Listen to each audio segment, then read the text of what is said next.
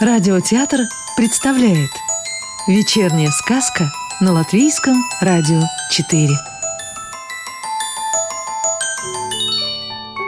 Сегодня слушаем продолжение сказки «Приключения маленькой яхты» Мары Целианы в переводе Милены Макаровой.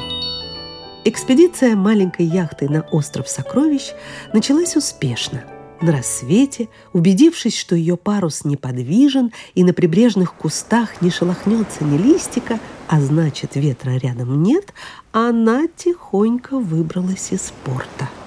В условленном месте ее уже ждали порыв, гордый, выпавший ему ролью сопровождать яхту, и радостно перешептывающиеся волны, в который раз обсуждающие свой успех. Маленькая яхта запомнила, какую сторону должны указывать маленькие стрелочки на измерительных приборах, чтобы ее нос был обращен в сторону острова сокровищ. Приняв соответствующую позицию, она дала знак порыву и волнам, плавание началось. Маленькой яхте было нелегко держать направление и плыть вперед, вперед и вперед без тех гибких дуг и поворотов, которые ей помогал делать ветер. Они не только украшали путь, но вообще позволяли двигаться без боли и напряжения и чувствовать удовольствие от плавания. Плыть вперед и вперед было вовсе не так приятно, но маленькая яхта уже предвкушала радость близкой победы. «Спи сладко!» – мысленно пожелала она ветру. «Когда увидишь мой красный парус, спать совсем не захочешь!» Хотя порыв волны помогали не слишком умело, она все же испытывала радость и гордость от того, что скоро достигнет острова. Сама, сама, сама, без покровительства ветра. И все же маленькая яхта не намеревалась танцевать сама, сама и сама, когда у нее появится красный парус с рубинами. Ветер же в это время спал, Сны о прекрасных пальмах неожиданно уступили место снам о хрупкой капризной лодочке со сказочно красивым краснеющим парусом. Ей удавались невиданно виртуозные повороты, разумеется, под его, ветра, руководством. В снах и сам ветер становился все более искусным. Он поворачивал яхточку направо, налево, неожиданно схватывал и подбрасывал в воздух так искусно, что она легко падала обратно в волны, даже не замочив парус. Ветру хотелось, чтобы его партнерша так ослепительно закружилась на солнце, чтобы небо и море, птицы и рыбы, корабли и берега стали аплодировать ей без устали. Сон внезапно омрачился.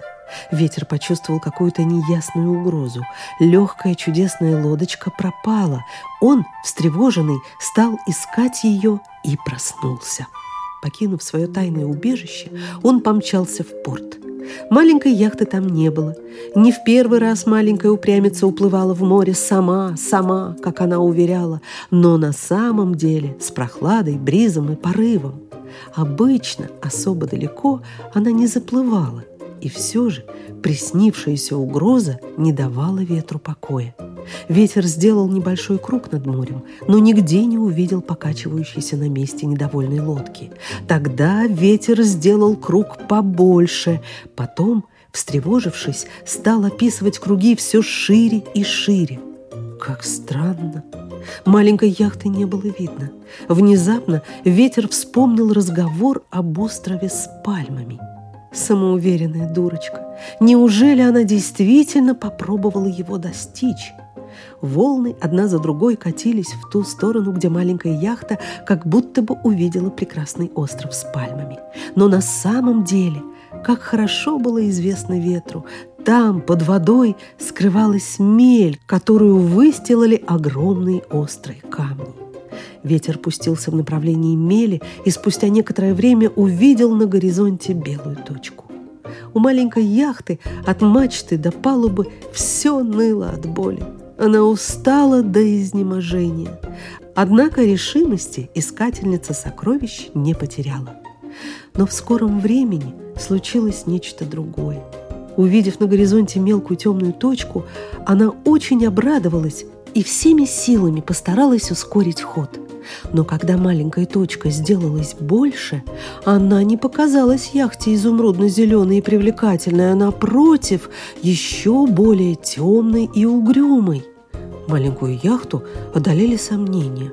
Быть может, ветер был прав, и это не остров с пальмами, а мель с камнями – Ветер так спешил, что ему уже стал виден белый парус яхты, и еще он заметил черную точку.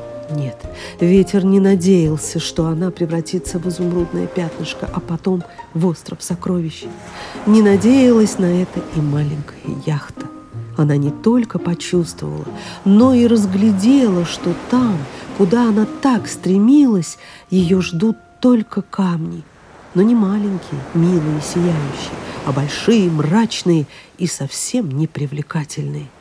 Они уж никак не украсят ее сказочно красивые борта и тонкие мачты, скорее наоборот, их сокрушат. «Остановитесь!» Маленькая яхта закричала волнам, но они никак не могли сами по себе остановиться. Напротив, приближаясь к камням, они ускорили движение, как будто темные тяжелые тусклые глыбы обладали какой-то магнетической силой. Маленькую яхту охватило отчаяние. «Помогите!» — закричала она. «Помогите!» Бедная лодочка чувствовала, что сейчас ее сказочно красивые борта разобьются о камни. Она никогда уже не будет танцевать ни с ураганом, ни с тайфуном, ни с кем. Ветер услышав крики попавшей в беду искательницы сокровищ, еще быстрее понесся вперед и хорошо сделал, потому что настиг ее как раз перед самыми черными камнями. Быстро и умело повернув парус, ветер в последний момент отвел маленькую яхту от опасного места. Совершенно обессилевшую, он бережно отнес ее на берег и оставил в порту натерпевшаяся страха и стыда, но спасенная, она стояла совершенно белая от потрясения, хотя из-за белизны паруса этого не было заметно. Чуть придя в себя, маленькая яхта покраснела. И это можно было хорошо видеть, ведь красного паруса у нее по-прежнему не было. Маленькая яхта чувствовала себя не только счастливо спасенной, но и благодарной ветру. И также виноватой что не приняла его советов, и устыдившейся своего глупого самомнения. Чувства так переполняли ее, что хотелось порывисто поблагодарить ветер за спасение и тихо признать свою глупость и пообещать, что она будет учиться на своих ошибках и впредь постарается слушаться ветра. Но все это было невозможно сделать без того, чтобы самым ужасным образом не покраснеть а значит, нельзя было сделать вообще. Ветер все это время был поблизости, проверял крепление на парусах и шумел листвой на прибрежных деревьях. Он как будто чего-то ждал и, не дождавшись, направился в дюны совершенствоваться в взбивании сосновых шишек. Маленькая яхта осталась одна.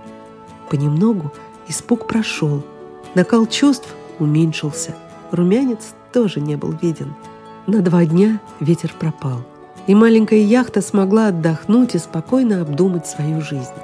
На третий день ветер появился, и маленькая яхта снова нетерпеливо звала его отправиться в плавание. Сказала ли она ветру спасибо? Нет. Стала ли она разумнее и послушней? Куда там? Стала ли она от этого нравиться ветру меньше? Напротив совсем напротив.